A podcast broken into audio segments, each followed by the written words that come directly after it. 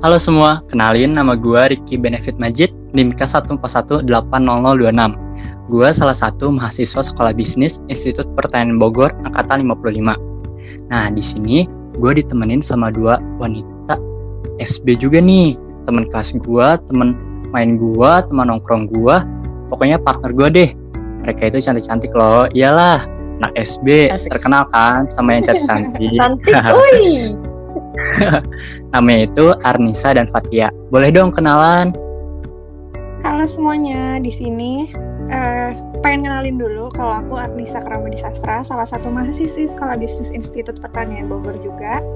NIM-nya K06. Di sini kita hari ini bakal bahas hal-hal seru aja sih, ngobrol-ngobrol santai tapi mepet-mepet ke mata kuliah di SB, yaitu Bisnis Keluarga Perspektif Asia. Itu mata kuliahnya seru banget, asik banget, dan relate sama kehidupan kita gitu. Di sini ada teman kita juga ya, Rikki, satu lagi namanya Fathia. Boleh Fathia, halo-halo. Hai kalian, ya di sini gue Fathia. Hai. Bersama dengan yang lain akan membawakan podcast asik. Kita ngobrolnya santai aja sih, walaupun ini adalah materi yang kita dapat di kuliah. Yoi nggak? Betul. Jadi kita di sini ceritain apa yang kita dapat gitu ya. Benar. Biar bermanfaat buat orang lain juga, bukan buat kita doang. Mantap. Nah, sebenarnya awalnya kenapa kita nih sampai bikin podcast itu, ide awalnya tuh dari Fathia. Boleh Fat, gimana ceritain kenapa sampai kok podcast sih medianya? Ya soalnya gue ngerasa kalau misalnya kita ditugasin, terus ditulisnya suruh buat PPT atau buat paper atau buat yang kaku-kaku gitu, aduh nggak gue banget deh. Gue tuh pengennya mencurahkan otak gue nih, isi otak gue yang ada secara bawel gitu, ngerti kan lu, secara panjang lebar gitu. Dan inilah media yang sangat tepat untuk kita ngebawel. Karena kadang apa yang kita omongin tuh lebih lancar aja gitu daripada kita tulis harus mikir kata-katanya gitu ya. Iya, karena kita harus madetin kalau ditulis tuh. Benar. Iya. By the way, emang mau ngomongin apa sih Fathia? Boleh dong dijelasin awalnya gimana nih materi kuliahnya? Katanya rame tuh, gimana emang ceritanya? Iya sih, ini rame banget sih, karena ini materinya tuh kayak nggak ada ending gitu loh. Selalu ada perbaharuan dan problematika terus gitu kan. Jadi sekarang kita bakal bahas ya yang pengertian dulu deh tentang bisnis keluarga. Nah, di sini tuh kalau menurut si John Elwood dan Craig E. Arnoff, dia tuh bilang katanya kalau misalnya perusahaan bisa dibilang perusahaan keluarga kalau misalnya ada 2 orang atau lebih anggota keluarga yang ngawasin si keuangannya. Tapi kalau menurut si Robert G. Donnelly, di bukunya yang dia tulis, judulnya tuh The Family Business, organisasi itu dibilang perusahaan keluarga kalau misalnya paling sedikit ada keterlibatan 2 generasi dalam keluarga itu, dan mereka mempengaruhi kebijakan perusahaannya. Jadi kalau di sini sih gue nyimpulinnya, gimana ya, perusahaan keluarga tuh ini nggak sih, setidaknya tuh ada 1 atau kerjasama antara lebih dari 1 orang di keluarga lo gitu. Bener. Ya mau ayah ibu, bener. Mau om kakak atau adik kakak, ya nggak sih? Ya namanya juga bisnis keluarga kan, pasti ada peran keluarga di situ. Kalian punya nggak bisnis keluarga? Belum sih, akan gak sih kita? Aku sih baru rencana doang sih, tapi belum terlaksana gitu. Apa tuh bisnisnya, Ki? Mungkin bisnis kuliner, soalnya kan bunda aku emang suka banget tuh masak-masak gitu. Dan aku juga emang dari kecil udah kayak pengen mimpi punya restoran gitu loh. Amin, ayo kita aminkan bersama-sama. Amin. Sama keluarga, maksudnya keluarga inti, bukan sama om atau sepupu. Iya, keluarga inti sih rencananya, tapi belum tahu juga. Amin. Nah, doain aja guys. Didoain. Testernya jangan lupa dikirimin. Siap. Oke. Ya, di sini tuh ada bentuk-bentuknya. Bentuknya tuh ada 3. Ada family owned business atau disebut juga FOB. Ada family business sama business family. Bingung gak sih kayak bedanya apa? Sama aja. Bingung gak sih kayak cuman kata-katanya doang yang diputar, tapi beda artinya. Itu beda banget. Jadi kalau family owned business itu dia bisnis keluarga, tapi keluarga itu sebagai shareholder doang. Nah, untuk yang ngurus atau yang ngelola itu tuh dia nyewa profesional, bukan nyewa sih, kayak dia menyerahkan itu kepada si profesionalnya dari luar lingkungan keluarga. Jadi nah, kalau misalnya sendiri gitu. Iya, ya. Bener. Dia tuh kayak cuman punya, cuman ya udah yang ngelola orang lain gitu. Oke. Mungkin punya idenya kali ya. Terus kalau misalnya yang family business itu disebutnya FB. Nah, kalau yang ini tuh si keluarga dia bertindak sebagai shareholder juga, tapi dia juga ngurus perusahaannya juga gitu. Jadi benar-benar family business tuh perusahaannya diurus sama keluarga itu banget lah. Jadi dimiliki sekaligus dikelola gitu ya. Benar. Seandainya modalnya dari orang lain pun itu tuh kayak ya udah gitu, cuman dari angel investor doang, tau nggak sih? Nggak yang pemodal tuh nggak ikut campur gitu. Iya. Nah yang terakhir business family atau BF ini tuh hampir sama kayak family business, cuman bedanya kalau misalnya bentuk perusahaan dari BF ini keluarga sebagai pemilik perusahaan cenderung menekankan pada hubungan kekerabatan saja. Jadi gimana ya? Oh jadi kalau menurut aku gini deh kayaknya. Kalau family business itu dia lebih nekanin ke profesionalitasnya. Tapi kalau business family itu menekankan pada hubungan kekeluargaannya. Gimana Rikki, kata kamu gitu nggak? Iya sih, kayaknya kayak gitu. Aku juga baru paham sih yang ini. Soalnya kayak bingung gitu loh. Soalnya kata-katanya kayak dibalik-balik business family, family business. Tapi kayaknya iya sih itu kayak di cenderung menekankannya doang. Mungkin biar lebih gampang lagi nih Ki, kalau misalnya si business family itu, misalnya dia dapat modal dari orang lain, orang lainnya itu ikut ngubek-ngubek gitu. Itu kalau business family. Kalau family business dapat modal, cuman si modalnya nggak ikut campur, cuman ya udah sebagai angel investor doang. Itu sih biar lebih gampang aja mungkin ya. Oh iya. Oke, terima kasih Fathia. Yuhu. Nah, Fat sama Rikki, seiring dengan tumbuh dan berkembangannya perusahaan, sekarang nih kan banyak banget ya, kita tahu bisnis keluarga di Indonesia tuh banyak banget. Kayak Salim Group, Lipo, Bakri Group, Ciputra, dan masih banyak yang lainnya. Ternyata mereka itu tuh banyak yang berubah bentuk dari family business menjadi family owned business. Kayak tadi bisa ya? Nah, ternyata tuh bisa. Jadi apapun bentuk atau golongan bisnis keluarga yang dipilih sebelumnya, keluarga itu harus mampu mengatasi sejumlah masalah yang banyak timbul. Kayak kepemimpinan, konflik, suksesi. Suksesi itu kayak lintas generasi gitu. Misalnya dari generasi 1 pindah ke generasi 2 ke 3 dan seterusnya. Terus transparansi, kompetisi, dan budaya perusahaan. Jadi ternyata perubahan-perubahan itu tuh bisa terjadi seiring dengan berjalannya waktu. Karena kan banyak juga ya keluarga yang nggak mampu mengelola itu sendiri. Jadi dia jadi berubah bentuknya bisnisnya. Benar. Iya. Benar mungkin juga. Kayak gini ya, kayak misalnya orang tuanya bisa sukses, cuman anaknya nggak tertarik untuk ngelanjutin gitu. Jadi ya udah berubahlah dia. Lebih memberikan ke yang profesional gitu nggak sih? Atau passion anaknya nggak di situ gitu kan. Jadi ya gimana masa mau dipaksain gitu kan. Terus kayak konflik cari amannya ya udah kasih aja ke orang gitu, ada nggak? Mungkin ada. Dibunuh-bunuhan tuh kayak di film. Bener, banyak banget yang kayak di drama-drama atau film-film gitu suka diceritakan. Ngomong-ngomong soal drama kan bener juga ya, di drama itu kan biasa diambil cerita itu dari realistis juga. Jadi iya sih, yang apa yang di drama tuh kadang-kadang juga emang bener sih kenyataannya kayak gitu. Relate ya sama dunia nyata. Can relate gitu. Bukan fiktif, biasa doang. Can relate katanya. Ternyata motivasi orang buat buka bisnis bareng keluarganya itu macam-macam. Ada yang pengen bisnis keluarganya jadi sumber penghasilan utama. Tapi ada juga yang sebenarnya cuma buat sampingan atau cuma salurin minat sama hobi doang. Atau ya nerusin usaha keluarga gitu. Jadi ternyata motivasi dibikinnya bisnis keluarga ini tuh ada macam-macam gitu. Karena kan ada juga yang kita tahu ya, misalnya artis tapi dia tetap aja bisnis karena ya nerusin punya keluarganya gitu kan. Iya. Oh iya, kalau keluarga gue juga ada tuh sebenarnya bisnis keluarga. Itu tuh lebih ingin mensejahterakan anggota keluarga yang lain gitu loh. Jadi kayak merasa keluarga, misalnya nih kita berkeluarga nih bertiga, gue udah sukses, si Rikki ini belum nih, gitu kan. Gue kasihan, yaudah deh kita bikin bisnis yuk buat ngehidupin si Rikki. Bener. Wah, mulia banget ya itu tujuannya. Nah, itu karena banyak motivasinya, bener. Motivasi, iya bener. Iya, bener. Bener-bener. Nah, setelah tadi kita bahas kan udah dari perbedaan apa itu bisnis keluarga, macam-macamnya dan motivasinya. Nah, sekarang di sini aku pengen bahas karakteristik bisnis keluarga. Jadi ternyata bisnis keluarga itu efektif dan eksistensinya itu bergantung pada pemahaman keluarga itu sendiri. Dan bisnis keluarga itu terdiri dari satu atau lebih keluarga dalam operasionalnya. Itu baru bisa disebut bisnis keluarga. Dan setiap anggota keluarga merupakan part of business, meskipun ada beberapa anggota yang tidak berkontribusi dalam bisnis itu secara langsung.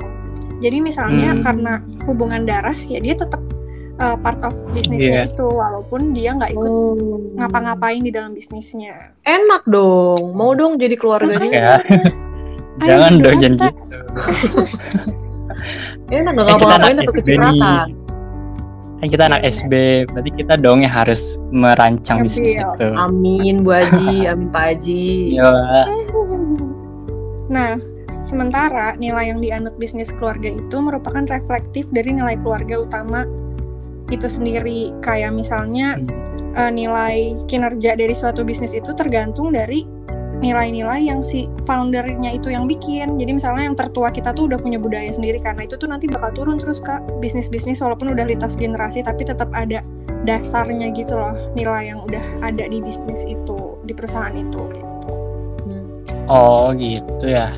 Ya gue mau ngasih contoh nih, kalau misalnya mungkin kalau yang tadi tuh yang nilai yang dianut bisnis keluarga, dia relatif apa namanya, dari refleksi dari keluarga utamanya atau founder. Itu mungkin kayak kalau Chinese culture gitu tuh nggak sih?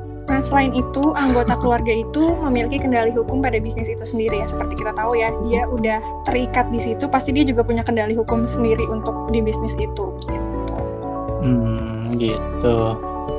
By the way, kalian tahu nggak sih bedanya family business sama bisnis yang lain? Gimana tuh? Nggak tahu sih, kayak gue taunya cuman ya udah kalau family business. Ya gue jelasin. Keluarga, gitu. Yang pertama itu yang ngebedain family business sama yang lain tuh, yang pertama tuh kehadiran keluarga itu sendiri. Ya pasti dong ini kalau bukan keluarga itu ya disebut juga bukan family business. Yang kedua itu ada owner's dream atau enggak visi misi pemilik. Nah yang kita tahu kan kalau visi misi pemilik untuk apa family business kan beda-beda tuh. Ada yang kata Fathia tadi, yang ngebantu keluarga yang lain, atau mau mesejahterakan keluarganya sendiri, atau yang lainnya. Jadi itu yang membedakan yang kedua. Yang ketiga itu overlap of family ownership and management. Terus yang keempat itu ada family business itu punya competitive advantage atau keunggulan bersaing. Nah keunggulan bersaing ini merupakan interaksi dari overlap tadi yang disebutin. Jadi itu apa, interaksi dari family ownership dan management. Kayak gitu perbedaan family business sama bisnis yang lain. Terus yang bedain antara family versus bisnis itu apa sih? Jadi family itu emotion based, yang artinya itu lebih mementingkan keharmonisan internal keluarganya. Kemudian kalau bisnis itu task based, jadi berdasarkan tugas, jadi bekerja itu harus sesuai capability-nya. Kayak gitu sih teman-teman. Aku juga sempat dengar sih waktu itu bisnis keluarga itu yang tadi Rikki bilang competitive advantage itu karena link keluarga tuh kan luas ya. Jadi ibu kenal sama sini, bapak yang rasanya, jadi cepet itu bisnis itu terkenalnya, tersebarnya gitu. Jadi keren juga emang family business. Tapi kadang juga bisnis dengan keluarga tuh memecah gitu sih, karena ini udah berhubungan dengan duit gitu loh itu guys. Itu nggak sih yang jadi konflik? Orang tuh kalau udah sama duit udah kalap, bisa bunuh-bunuhan. Gak akan selesai juga itu konflik. Mana bisa kita milih uang atau keluarga, kan itu kayak gak bisa dipilih gitu. Iya. Nah itu kalau family-nya bagus mah jadi jatuhnya gak enakan gitu kan ya. Mau berpendapat jadi gak enak, takut gak harmonis, mau ini jadi gak enak. Mungkin nanti kita bahas sekalinya barbar ya. Konflik di family business itu apa aja. Iya, ntar aja ya. Oh, ada bahasan khususnya. Oke, lanjut. Nah, tadi kan si Rikki ini ngomong nih kan tentang apa namanya, tentang ownership, tentang family, tentang manajemen gitu kan. Jadi itu tuh sebenarnya dalam bisnis family itu kita tuh ngebuat ada lingkaran-lingkarannya gitu. Nah, dari lingkaran-lingkaran itu, ketiga lingkaran family, ownership, dan manajemen tuh mereka saling beririsan yang ngebentuk overlap namanya. Kalau gue pengen ngejelasin dulu tentang yang family-nya dulu deh. Jadi kalau di family-nya ini nih ada cycle family business namanya. Cycle family business tuh kayak awalnya kita masuk nih bikin baru ada ide, baru ada pengen menginisiasi suatu bisnis. Itu disebutnya yang business family ya. Nanti kalau kita udah punya ide, kita bakal entering business family, atau kita udah mulai masuk atau udah mulai merintis, ya kan. Jadi pada saat itu kita working together itu kalau misalnya diibaratkan sama kurva nih, itu tuh udah mulai naik. Puncak kali ya. Udah semakin naik, working together, yaitu owner sama penerusnya udah bekerja sama. Nah, pada saat udah working together dan udah di puncak nih, udah sampai puncaknya, kan namanya orang jadi tua ya. Orang tuh ada umurnya gitu. Nah, nanti nih si owner kalau udah mulai merasa udah tua, dia bakal mulai tuh bikin wasiat. Pokoknya gitu-gitu, tau gak sih lo kayak drama-drama Korea? Iya kan? Yang bikin-bikin wasiat segala macam. Karena ini perusahaan keluarga, jadi kan tadi yang dibilang Arni untuk hukum bisnisnya gitu deh, itu kesepakatan keluarga gitu kan. Nah, pada saat itu udah nih jabatannya nanti bakal dikasihin ke penerusnya. Dan dari situ nanti dia bakal balik lagi ke yang business family, karena memungkinkan si penerusnya ini punya gagasan baru atau punya misi yang baru, dia punya visi baru. Berarti jadi bakal kembali lagi ke yang family business gitu guys. Nah, karena ini cycle. Kalau dia ulang jadi yang ya mati bisnisnya gitu kan ya, pilihannya paling bisa mati. Atau dia berubah. Bisa mati atau mungkin ya udah stagnan aja gitu. Jadi kita kasih ke dia, kasih ke profesional. Iya. Betul. Nah, ya betul. Terus kedua ada ownership nih. Nah, ownership ini baru yang tadi kata Arni. Ada dua, dia dimiliki oleh si family atau ke profesional. Bentuk kepemilikan keluarga tuh ada sibling partnership sama ada cousin consortium. Dan terakhir ada manajemen. Di manajemen ini ya biasalah kayak ada comprises of startup, expansion, ada formalization, ada maturity of businessnya yang tadi kita sebutin. Terus di antara ketiga itu ya itu tadi ada irisan-irisan yang disebut dengan overlap. Nah, overlapnya ini yang kadang-kadang bikin rancu di antara, karena kita keluarga gitu ya. Jadi overlapnya kayak belum ada boundaries yang jelas. Belum ada boundaries yang jelas gitu. Masih blur lah boundariesnya. Jadi lebih paham gak sih setelah kita ngobrol ya? Iya, bener. Ngomong-ngomong tentang blur tadi, berarti kan itu ada kayak penghalang bisnis gitu gak sih? Kan tadi udah disinggung juga kan, kayak gak jelas gitu loh. Udah disinggung tuh tadi penghalang, terus ada advantage-nya juga tuh buat bisnis keluarga. Nih, gue coba jelasin ya, buat yang apa tadi, blur tadi, misalnya bisnis keluarga ini bisa menjadi ada hal-hal yang dapat menjadi penghalang bisnis keluarga. Yang pertama itu ada masalah dalam pengambilan keputusan pada keluarga, kepemilikan atau manajemen. Jadi kan itu pasti keputusan antara keluarga, kepemilikan, dan manajemen itu pasti berbeda-beda kan tujuannya, jadi itu bisa jadi masalah. Yang kedua itu ada aturan keluarga itu sendiri. Kan di setiap keluarga kan beda-beda tuh aturannya. Ada yang gimana sih aturan dari misalnya anaknya tuh lebih profesional, jadi aturannya tuh gimana ngikutin anaknya, tapi misalnya ayahnya tuh yang punya bisnisnya nggak mau ngikutin, dia tuh punya inisiatif sendiri. Jadi kan itu aturan keluarga itu bisa jadi penghalang bisnis keluarga juga. Yang ketiga itu ada kemampuan menyelesaikan masalah. Ya pasti dong, kemampuan menyelesaikan masalah ini bisa jadi salah satu penghalang bisnis keluarga juga. Terus selain yang menghalang tanda kutip negatif gitu, ada juga nih competitive advantage atau disebut juga keunggulan. Apa yo? Keunggulan bersaing. Yang pertama itu lebih cepat masuk pasar. Kayak yang udah jelasin sama Arni itu tadi, lebih cepat masuk pasar. Kenapa? Karena jaringan keluarga itu tak terbatas. Bener gak? Iya kan. Bener. Yang kedua itu fokus strategi pada celah-celah pasar atau market niche. Ini juga udah jelasin kan sama mata kuliah di SB waktu semester kemarin, pasti udah pada ngerti. Yang ketiga itu terkonsentrasi pada struktur kepemilikan. Pasti kan kalau struktur kepemilikan pada bisnis keluarga tuh lebih terstruktur dan lebih terkonsentrasi. Jadi kita tuh bisa lebih gimana ya, lebih fokus kayak gitu untuk kayak gitulah. Dan yang terakhir itu bisnis keluarga pasti biayanya lebih rendah dibandingkan bisnis pada umumnya. Jadi itu keempat hal itu merupakan competitive advantage atau keunggulan bersaing kayak gitu guys. Nah, ini aku baru notice competitive advantage yang poin terakhir. Kalau biayanya lebih rendah, karena kan banyak ya keluarga tuh ya udah deh nggak apa-apa nggak dibayar dulu, nanti aja deh. Yang penting ada dulu untuk perusahaan, untuk income dulu, profit dulu gitu kan. Benar. Itu kayaknya menurut aku keuntungan yang akan susah didapat kalau nggak sama keluarga gitu, karena atas dasar kasih sayang gimana lagi sih kalau bukan keluarga ya. Tapi somehow itu juga bahaya, kayak bagaimanapun juga kita harus profesional dalam bisnis gitu kan, kita harus bisa ngebagi gitu loh, harus membedakan antara duit pribadi sama duit perusahaan, karena udah kecampur aduk, udah kelar, duit lu udah bukan duit lu lagi. Bener. Mungkin di sini bisa kita bilang keluarga penting, tapi profesional juga penting gitu ya. Nah, ternyata ada fun fact tau guys di family business ini. Kalian tuh ngerasa gak sih family business atau isu bisnis keluarga ini tuh benar-benar perhatian terutama gitu dari kita orang-orang Indonesia? Karena ternyata faktanya itu 95% bisnis di Indonesia itu adalah bisnis keluarga. Wow, guys, 95% nih. 95. 95%. 5%-nya kemana? Ya 5%-nya mungkin artinya buka bisnis umum, BUMN gitu kan ya. Wow. Aku juga shock sih pas tau feedback ini. Dan ternyata hasil laporan riset dari Price Waterhouse Cooper di tahun 2014 itu mengungkapkan bahwa bisnis keluarga berkontribusi 25% terhadap PDB kita dengan total kekayaan 134 triliun. Amazing. Wow. Maju family business. Keren. Itu dia mungkin yang harus kita maju Indonesia maju ini mah ke orang-orang kali ya. Karena bagaimanapun juga keluarga adalah orang terdekat nggak sih, jadi ya orang terpercaya sih yang penting, kayak ya lu percaya siapa lagi kalau bukan keluarga lo gitu kan. Dan sejahat-jahatnya keluarga, namanya ikatan darah nggak bisa putus, asik. Iya.